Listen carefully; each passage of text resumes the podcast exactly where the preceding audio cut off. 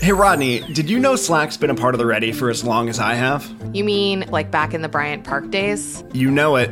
Even when there were only a couple of us working out of a cafe in Midtown, Slack is where we came together to tackle the future of work. Over eight years later, we're fully decentralized across eight time zones, and we still do it all with Slack. That's right, because it's the AI powered platform for growing your business, keeping your teams connected, and making work legitimately simpler. Now you can get up to speed on a new project with one click summaries or find exactly what you need when you need it with an AI supercharged search function. It makes your day to day easier and gives you the freedom to focus on what really matters your future. Grow your business without the grind in Slack. Visit slack.com to get started. The way we build our cities creates more long term liability, long term promises than it creates wealth and capacity to actually sustain that. And so, at a, at a fundamental level, a strong town is a city that can pay to fix its own streets and maintain its own sewer system and provide clean water for people and do like the basic things that we expect government to do. Hey, everybody, welcome to the show. This is Brave New Work, a podcast about reinventing our organizations and the search for a more adaptive and human way of working. I'm Aaron Dignan, and I'm joined by my co host, Rodney Evans. Hello, everyone. We are also joined today by Chuck Marohn, the president and founder of Strong Towns, a nonprofit advocating for cities of all sizes to be safe, livable, and inviting, which sounds pretty good. Chuck is an engineer and a land use planner and the author of Strong Towns, a bottom up revolution to rebuild American prosperity, and Confessions of a Recovering Engineer Transportation for a Strong Town. Chuck also hosts the Strong Towns podcast. Chuck, welcome to the show. Hey, thanks for having me. It's great to chat with you. On today's episode, we're going to talk about the connection between having more human work and more human cities, which is very exciting for us as fans of complex adaptive systems. But before we unpack all that, let's do a complex check in round. Hopefully, it won't be too complex. Hopefully, it'll be a, a, simple, simple check in round. check-in then. round. So we'll begin this episode like every episode with a check-in round. And our question for today is: If you were to perform in the circus, what would you do? I'm going to go Aaron, then Chuck, then me. What would you do in the circus? Ooh, I'm going to go flying trapeze. What? Yeah. Wow. Uh, with the greatest of ease. Yeah, that's what that's the Shel Silverstein poem. That's what I'm doing. Okay. Yeah, Love I think it sounds exciting. As long as I can like practice enough to not feel, you know, inadequate and there's a net. Sure. It seems like what a what a what a lovely thing. Great. This is going to sound, this is going to be like a really bad way to start this podcast because I'm going to come across as like really narcissistic, but I think I would be the ringleader. I mean, I, I. I'm kind of like, I'm not going to have any of those specialty skills that people would need to do all the really important stuff. Mhm. But I could be like the Bobo who stands in the middle and is like, now the the trapeze, and now the guy who sticks his head in the lion, and I could do I could do that fairly well. I think. We'll just get you a top hat. I think Yeah. you missed a very a very key opportunity, Chuck, to say strong man. that I would definitely not not be. I mean, unless it truly brand, is, yeah. Unless it truly is like fake weights, you know, then I can then I could do that. The styrofoam painted Yeah, black. Oh, I, I am. Uh, I'm not known for my physical prowess. Let's say. when I was young, I loved going to the circus, and I always wanted to be the woman who worked with the horses. You know, Mm. there were there you back in the day. This is there's probably like a lot of animal cruelty in this and other things I don't know about, but back in the day, there was a woman who had like ten beautiful white horses, and those horses did things synchro With the like- headdresses. um, yeah, and like it was like synchronous swimming, but for horses, n- not in the water. Anyway, you know what I mean. I want to be that lady because I've always loved horses, and I always thought that would be really fun. Yes, that's That's that, that that's a great vision. Awesome. So today's topic is how the future of work connects to the future of cities, and we'd like to start by asking you, Chuck, give us some background on what Strong Towns is and what your nonprofit does. It's a really great question, and it's it's interesting because from a technical standpoint, we just adopted a, a new strategic plan. So we we've been operating under the idea that we were building a movement for change. Mhm. I started writing a blog back in 2008, and just talking about why cities were going broke and what I had experienced as an engineer and a planner. Those ideas started to get passed around. They started to be discussed. More and more people started to read it. Uh, in 2015, we adopted the strategic plan to say, okay, let's take these ideas, which seem very powerful, refine them, get them out there, get more people talking about it, and build a movement for change around it. We sat back at the beginning of the pandemic and said, we've been really successful at that. We have all these local groups that have spawned up just, you know, spontaneously. We have lots of people implementing Strong Towns ideas. And the question we've asked now is how do we accelerate that? And so, yeah, our new strategic plan focuses on a few key areas, but we still use media predominantly. So, writing, written columns, podcasting, video, lots of social media work. We've got some online courses, really just to share new and exciting ideas about how we build cities. And then we're starting to support people on the ground who are making those changes, connecting them to resources, connecting them to people, that kind of stuff. Nice. So Strongtown is is kind of a, a branded term here, but what does it actually look and feel like? What is how does it organize itself? You know, what does that what does the strength really mean? Is there a political angle to this? Like break it down for us. Yeah. In terms of a, a city, like say we, we want to be a strong town. You're really talking about fundamentally a place that can sustain its own systems, right? I mean that that was the very first insight that I had that I, I, I kind of shocked me was that the way we build our cities creates more long-term liability, long-term promises than it creates wealth and capacity to actually sustain that. And so at a, at a fundamental level, a strong town is a city that can pay to fix its own streets and maintain its own sewer system and provide clean water for people and do like the basic things that we expect government to do. I think you can layer over top of that some mechanisms of how we accomplish that that require us to rethink government and rethink how we interact with each other and, and rethink what a neighborhood looks like. But at its fundamental level, it's a place that will endure over time without needing a rescue remedy from outside the community.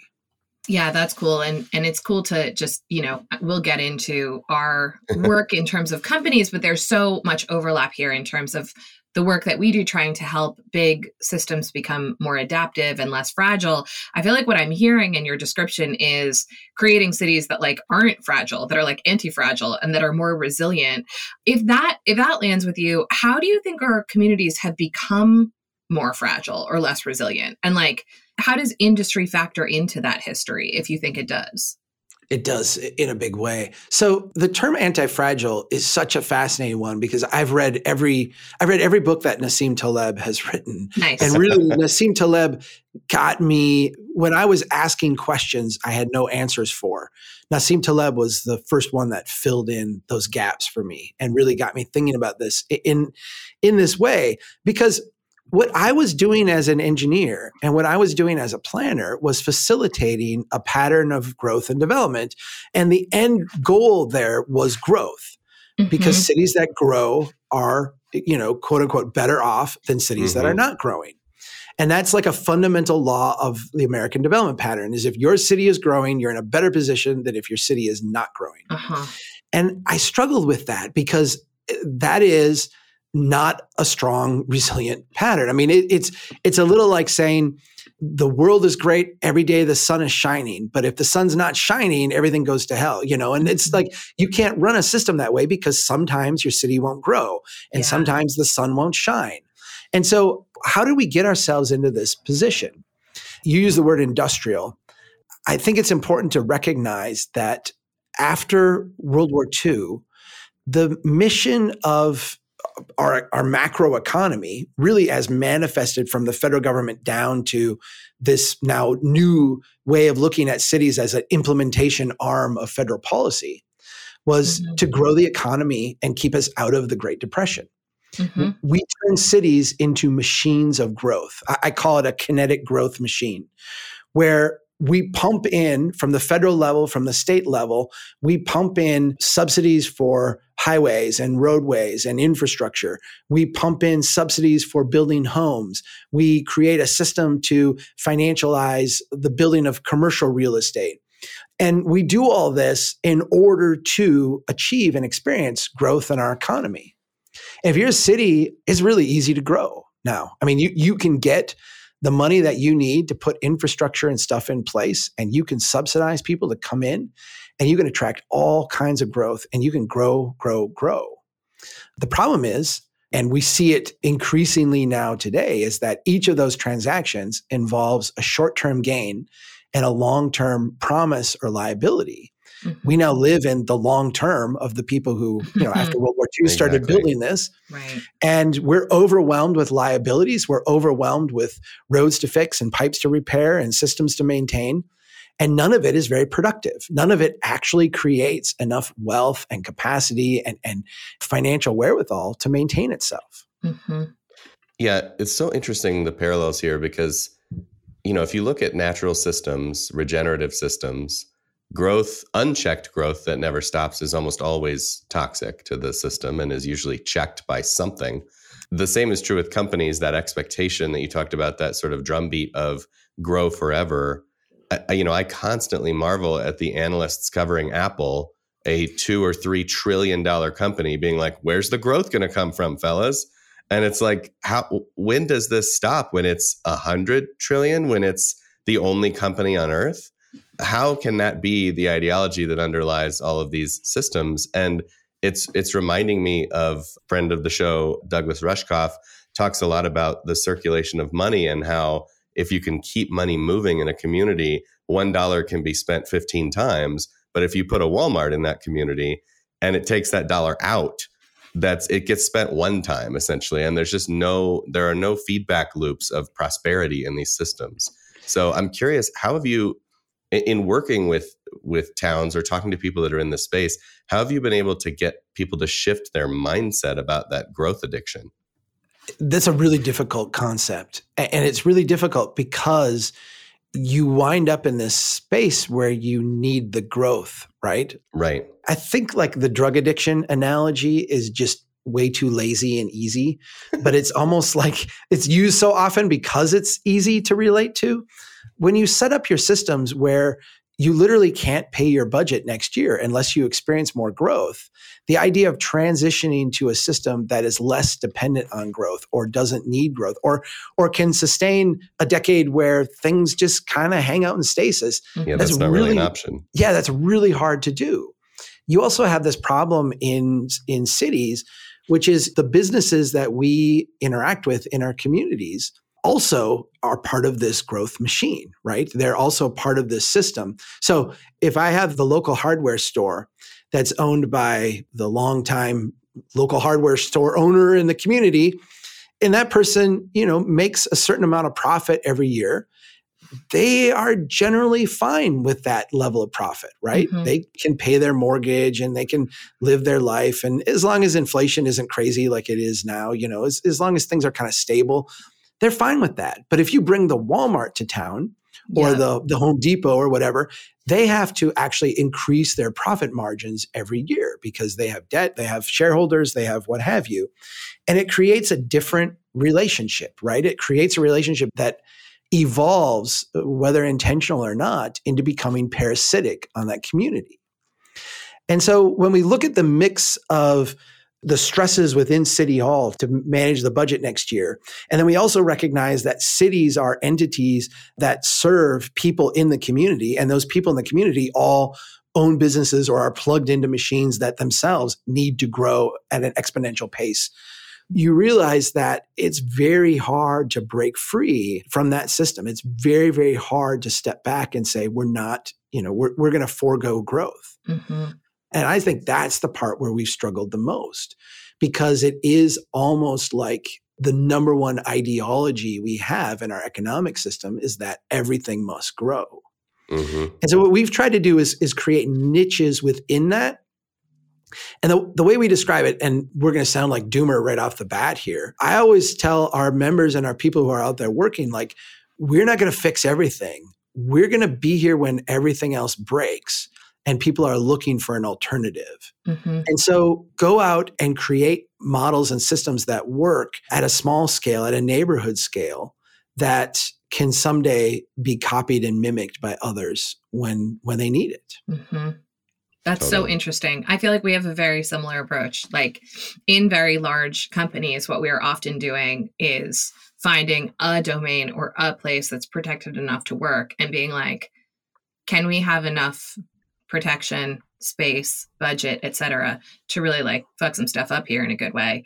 And then exactly when you see Yeah. how this is working, and the rest of the org is sort of peeking over the fence, going like, huh, why do they seem like faster, less miserable, more experimental, more innovative, more engaged, et cetera, et cetera. There's something to draw from that's like, oh yeah, on this small scale, this thing works and it can work for you too.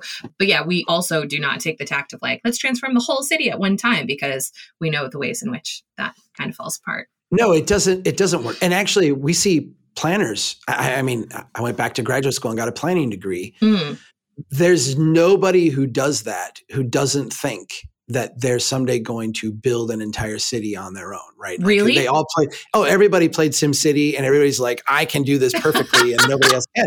And it's Oh, such awesome. a it, it's such a hubris, right? Yeah. Like not understanding how these systems work. And I'm gonna I'm gonna admit to you right now that when I was in grad school, oh yeah, I'm like, you know, I studied Brasilia and the the modern new like let's go out and build a city from scratch because it won't be screwed up like everything Mhm. else. Totally. And there is that embedded hubris within the city building professions. I mean, you see this recently with Sidewalk Labs, you know, this idea in Toronto that they were going to take this part of the city and then come in and make it like tech utopia. mhm. Right. And there's another one being built somewhere in Nevada now today where they're going to do a similar thing. You know, we're going to create a new city from scratch. And there's a long history of that type of hubris working out really, really poorly. There's a, an equally long history of cities starting at humble places, building incrementally over time with these complex internal feedback loops, creating place, creating Paris, you know, creating uh, Yeah. Rome, creating New York, really. I mean, places that have endured and been successful for long, long periods of time. So, just because you brought up your graduate education, I do want to just Yeah. ask a little bit about your background. You have referred to yourself as a recovering engineer. Obviously, you've, you're also a planner by training. What sort of pivoted you out of that track? Did you have like a moment of epiphany, or what led you here from that training and background?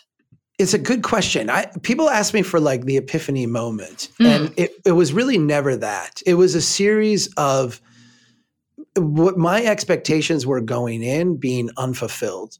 I'll give you one example about this, and I, I wrote about this one in, in my first book because I was part of a study to run. uh, We were going to run a highway around the city, bypass it, a little town, or we were going to widen it through the middle of the city. And this was one of those you're either 100% here or 100% there. And it was like everyone's going to fight about it. Okay. And so I was the outside consultant who was going to help them discern this. And I was going to be dispassionate about it. And I came in and I helped them set up this study because one of the things they wanted to look at was the economics of it, right? How much will we invest in each scenario? And what is the upside potential of our development pattern in each one? And I had, you know, I was very confident in in my profession. I was very confident I knew what I was doing.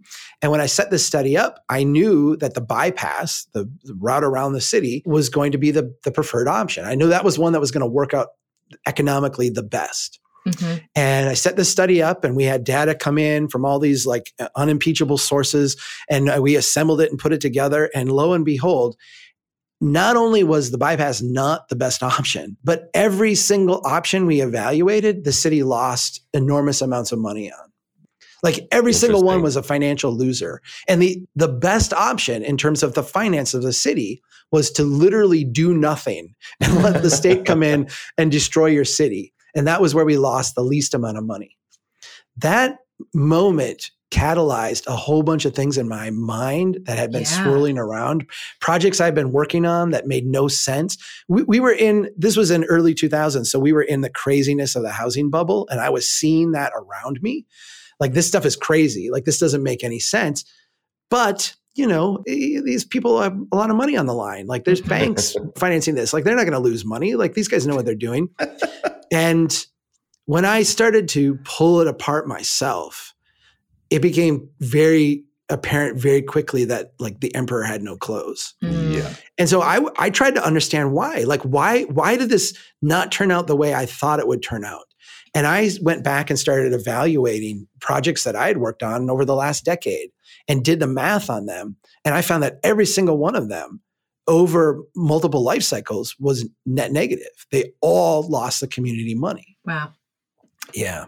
And so, you know, that was not a sole event in my life, but maybe like a three year period of time of like frenetic trying to figure this out. And, and I started writing really to share these case studies and ask my colleagues, what have I screwed up here? Like what Mm. what do I not what am I missing? Because part of that industrial approach you mentioned is cities are set up like militaries. They're set up like assembly lines. People will say like, well, local government is inefficient. Local government is Mm. like bizarrely efficient, right? Right. It's really efficient because we have people over here who just do streets. We have people over here who just do zoning. We have people over here who just do parks. The problem with cities is not that they're not efficient, it's that they're efficient at doing something really crappy that doesn't integrate with each other. The complex internal feedback loops are missing. Mhm. And and so it took me a long time, you know, as an engineer who then got a planning degree and these things for most people probably seem very similar. They're actually really, really different degrees. In, in engineering school, we make fun of planners, and in planning school, we make fun of engineers. And the jokes are all funny, right? Because these are two very different professions that don't communicate well, but yet seem like they're doing the same thing. Part of my early discernment was crossing these boundaries and trying to figure out why does this stuff work in one silo, work in another silo, but then not work in the real world. So it sounds like the collision of being able to see both sides of that opened up some some insight for you. We talk a lot about the collision between the world of the factory floor 100 years ago and and the ideology that shaped how to make sure a size 9 shoe is always size 9 with the you know knowledge economy and intractable problems we face today and how you need a completely different kind of complexity focused mindset to tackle those challenges and right now they're they're very much colliding in the workplace are there assumptions baked into Yeah. the os of how we build and create towns and cities or or forms of like cognitive debt that are holding us back aside from the growth thing that we already talked about are there Yeah. other things that we're attached to like that siloing or things like that Yeah. It's a really, it, I feel like this is a deep, deep, deep question because you look at the shoe example, right? And if you ask people like, how are shoes made today? We all have this expectations, understanding that there's an assembly line somewhere that ensures that size nine shoes are size nine shoes. And it's absurd to us to think that anyone but like the really, really, really rich people would get custom made shoes that would be built in a sense for their feet, Mhm. right? But if we go back before the days of manufacturing in this way, that's how all shoes were built, right? They were all, in a sense, custom made by a shoemaker yes who The who would have yeah who would have you come in and would measure the exact size of your foot and i don't i don't know how they did it like this is not my thing but i know that it was a custom made individual thing that would take place there was a process there that they would go through to to do this for you that is actually how cities were built cities were built the way what we talk about it here is they were built by many hands right and it was not simply a carpenter that you would hire or a, a town architect. You know, those are positions that we would have had. But it, there would have actually been a cultural understanding or an expectation that the guy who owned the bar and the saloon would have a certain approach that they would take to putting their place together. The, the person who owned the small little pop up shack that they lived in would situate it in a certain way that had been shown over time to be advantageous not only to them, but to the entire neighborhood. This deep local cultural knowledge and this kind of I don't want to use the word slow assembly because a lot of places were built very quickly using this, but this incremental assembly of a place where we essentially like we start with small buildings and then build up incrementally over time and these feedback loops that would interact with the underlying land values and the value of the place you were building. That required a lot of different layers of expertise with a lot of overlap between them. And I think the idea of a town architect is the way to think about this. Mm-hmm. Cities would not hire an engineer to come in and build their streets. They would not hire a planner to come in and zone their property. They would have someone who would seem like a town architect or a, a town planner. And they knew a little bit about all of this stuff. And their underlying task was not to grow or create or build it was in a sense to almost garden like nurture. You were going to be measured on how great of a place you built and that was going to be measured in many many many dimensions. But the primary dimension would be is this a place people want to live? Is this going to endure over time? Is this going to be a memorable great beautiful space? And that's why you can go to a little podunk town like mine in the middle of nowhere and if you look at the buildings we build today, when we're just finishing building a new high school, it's a hideous, ugly building. you can go back to the courthouse or the school we built in the 1930s. The school we built 90 years ago is a work of art. Mm-hmm. Totally. And it's not because those people were rich. We are far richer than they were. It's because our delivery mechanism is resembles more an assembly line than a craftsman. It, it, resembles more like printing out a photocopy machine than someone drawing a portrait, right? Mm-hmm. And if you're going to build a great place, it's more like drawing a portrait than it is like uh, running your printer. Well, and to your point, it's so time frame oriented. When you build things with an assembly line approach, you tend to build more disposable things. And so if you look at like where does revitalization happen? Where do people go when the creative part of the community really comes alive? It's always old buildings, old structures, forgotten places. That's where the energy is because the bones are so good. Can I add so some nuance really to that though? Yeah, please. Because uh, I, I think that and maybe I'm just being a little too sensitive to it. I, I feel like there's a. I mean, you're well, the expert. no, but I feel like there's a there's a lot of people who work in planning and, and city building who will hear what you just said and be like, damn right, like right on. And I don't think I don't think that's exactly correct. So let me put some nuance to it. We used to build cheap disposable throwaway buildings. Mm but we did it knowing they would be cheap, disposable, and throwaway. Mm. Right. It's almost like that first, you know, cartoon when you're doing like a great portrait and they'll do a first cartoon. No one expects that. That's not like the final. That's like right. the, the first, wooden main street exactly, in the saloon. Exactly. Exactly. Because there's a reaction to what we do today to say, well, we just need higher quality buildings you know we're, we're building such disposable we are we're building really disposable places the sad thing is that they're not so disposable that we can walk away from them. Mm. But they're not so good that they'll actually endure. right. They're in they're this the middle ground. Yes, they're the worst. They're the worst of all. So we'll build a, you know, a crappy drive-through restaurant that is in a building that will last 15 to 20 years and it's just a junk building.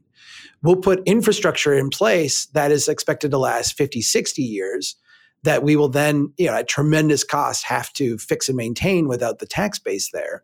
Mm-hmm. If we look back at what civilizations around the world did for a long time, is they would start with just really disposable buildings. And then they would, over time, either add on to them, fix them up, or more likely, when more and more people moved to the place and the place got a lot more valuable, they would tear those down and build something really nice. And then a little bit further out on the edge of the neighborhood would be your throwaway buildings. A, a constant process of evolution and rebirth. And I think, you know, when we don't think of cities in that way, when we treat them as if all we need is higher standards, all we need is, you know, right. we're missing the front end of the chaos that creates beauty. And we can't get the beauty at the end we want. And I'm a beauty I'm equating with strength here, like the really great strong town that we want, where we won't get that without the chaos in the front end. And we fear that more than anything. Well, and what's what's really interesting to me about what you're saying, and again feels very parallel to the work we do, is like I think you're you're hitting on a point in good design, which is what are you designing for? Are you designing for something that is meant to last for 10 years and then be torn down and replaced by something once its proof of concept is there? Are you designing for something that's meant to be here when the aliens come and we're all dead as a representation of our culture? Like yes. what I'm taking from some of your description Chuck is like there's not a lot of clarity and so in and, and and I feel like when there's not a lot of clarity at the beginning, then often we do get something mediocre or we get the worst of both worlds. And, you know, it, it's very much the same in organizational design. It's like if people aren't willing to make real trade offs, we usually end up with something that's like pretty okay. Yeah. Well, there's this, there's a, a story that I see repeated over and over again of how people build web pages, right? And you sit down with a committee and you all decide what you want on the web page and everybody has to like, you know, get their little part in. And then when you launch the page, it's completely incoherent because mm-hmm. it, it, doesn't have a vision. It doesn't have like communicate anything. It communicates a little bit of what everybody wants. Right.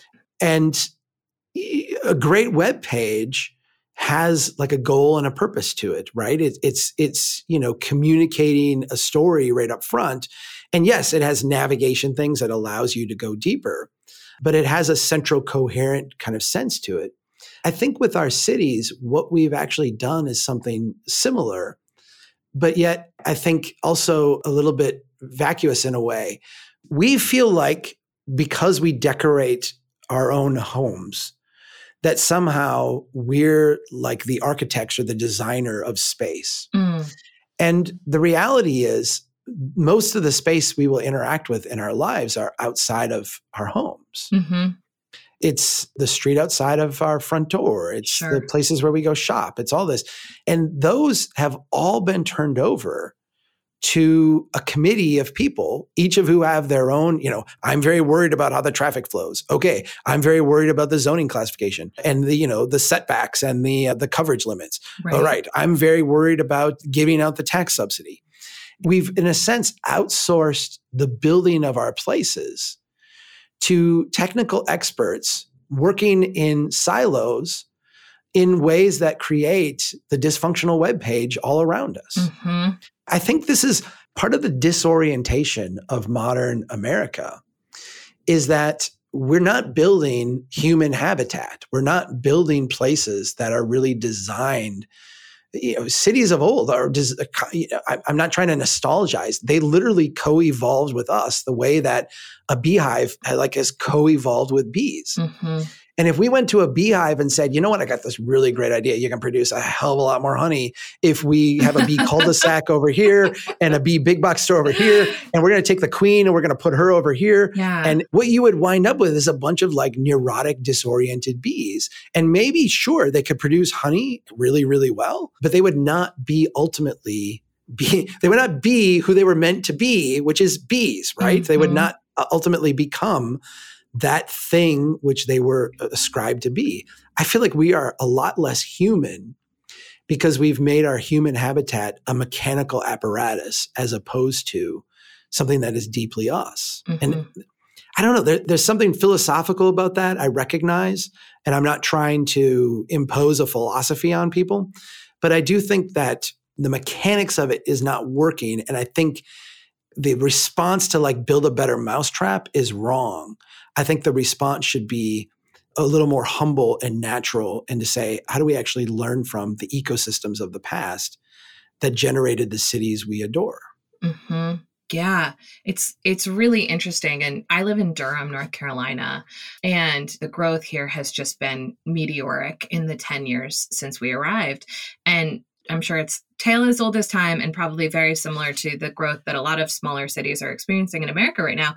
But what's really interesting when you wander around Durham, which when we got here was like a very special place, is there are just, there are just giant apartment buildings being put up everywhere, mostly by developers who don't live in Durham. And we live downtown. And what we all what we routinely marvel at when we're wandering around is like, where are all these people going to like eat and where are they going to mm-hmm. park?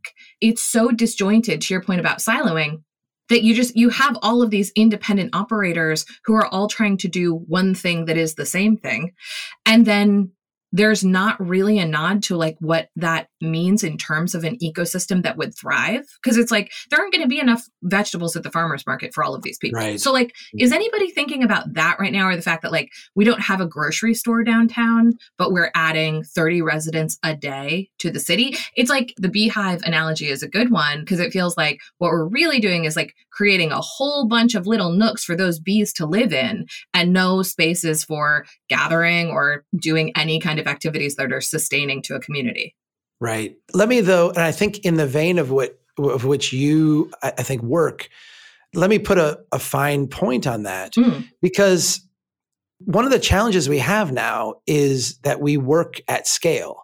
It's very hard to do things that are small. hmm And it's hard because of financing.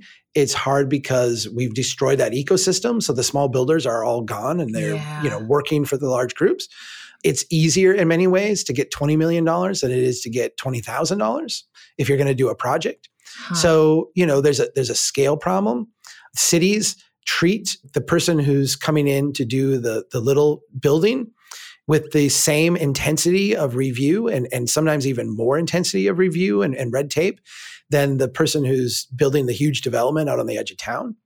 So one of the the challenges of this system is that it's supposed to solve itself. The questions that you, you know, where are we going to get food? Who, where are these people going to eat? Where are cars going to park? It's not like there was someone in the past who solved all these problems, totally. right? When you work incrementally, complex adaptive systems present opportunities and stresses that people can either move away from or embrace. And the system will evolve and adapt to deal with that. When you work at scale, what you have is let's solve problem A. Bam. That solution created problem B, C, and D. Okay, well, let's go solve problem B. Bam. Now we've got problem E, F, and G. Mhm. Okay. Now we we go and and you don't have the chance for that nuanced um, Mhm. you know, feedback loop to allow the, the many hands to respond to and solve these problems. We talk about a human habitat as being something that has to be harmonized over time, but it's it's not harmonized by an omniscient being or a planner who believes themselves to be near an omniscient being. It, it's actually solved by many, many people doing many things in response to the stresses and opportunities they see around them. And you know, the more our cities get away from being about that, I think the more they become fragile places, the, the more they struggle. Totally. Okay, so we are on a show called Brave New Work. And so I have to ask the obligatory question, which is historically, how has work shaped our relationship to our cities and towns? And Hmm. how have the cities and towns and the way they've developed shaped the way we think about and do work? Have you have you noticed anything about that? There are many, many tomes about this exact topic. You know, because why why do we have cities in the first place? Why did we. Right. leave being hunter gatherers and actually coalesce into some permanent settlement. And, you know, we did that because of work, right? Uh, Doing that allowed us to have intensive agriculture. It allowed us to specialize. You could have people who were just soldiers then, or just priests, or just, you know, Mhm. whatever it was our society needed. And so the idea of a city is really uh, the idea of a platform for humans to to specialize in different labors in different in different modes of work and modes of expression. And you know that's not to discount the laborers out in the field and it doesn't discount the artists and, and everything else. I, I- count that all as part of, of work right a calling.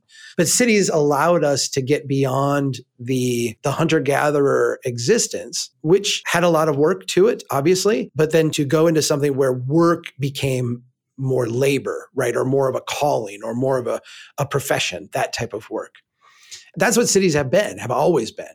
I think you see now this evolution where you know we're redefining or we're trying to struggle with what work actually is.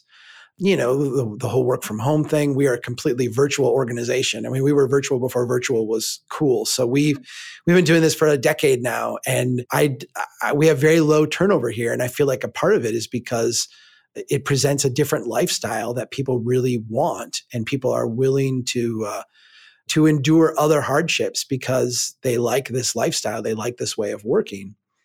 That kind of changes the professional class in our society in ways that our cities are going to have to adapt to. I think it also will change the non-professional class in society in ways that they're going to have to adapt to and, and may create a lot of tension. I feel like we are entering a phase where we're going to take the textbooks that are wrong mm. uh, about you know what what city building should be like, and I think we're going to like burn them. I think we're going to throw them away, and for good reason because they're wrong. I don't think we are going to unearth the textbooks from 100 years ago and say, you know, let's copy these. I think we mm-hmm. might read them and say there's a lot of really smart stuff here. But what we're going to do now and what cities are going to become is something very different, like very different than what they've been in the past.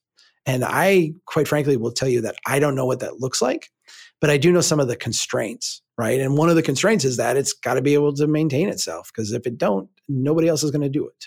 Yeah. I mean, my next question to you was really going to be what do you think? G- given the pandemic's impact yeah. on work and co location, like, what's your hot take on whether that trend over time helps our cities, hurts our cities? Like what are you, what are you anticipating?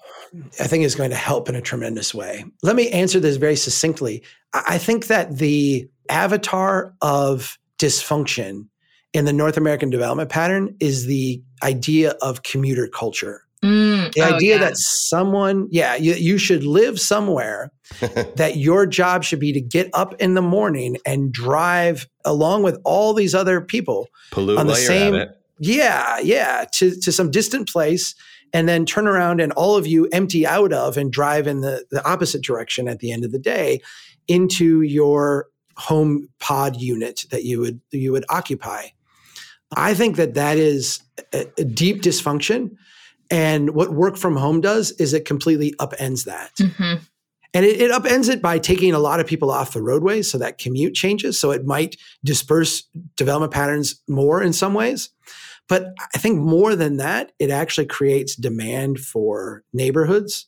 Because yeah. if I'm working from home, I would love to be able to walk to a coffee shop up yeah. the street. I mean, that would be amazing. You know, so there's all these things that go into that type of a work from home lifestyle that I think will redefine what we expect from the neighborhoods we live in. That there'll be more than just our refuge from commuter culture. There'll actually be homes and places and neighborhoods and, and hopefully complete communities. That feels very hopeful and exciting and integrated. I am hopeful, yes.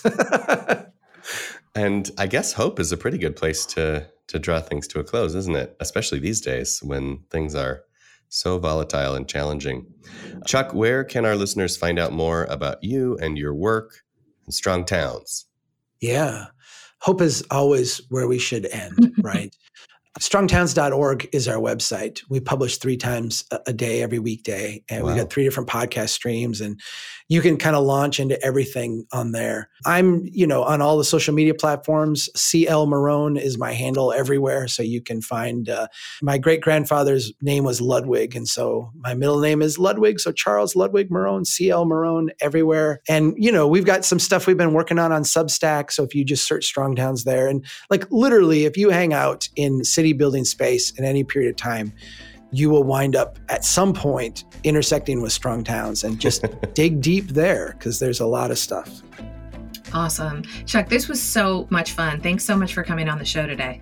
Likewise, this was a great time. I'm I'm it's always fun to be pushed out of your, you know, your easy comfort zone. So uh, thank you.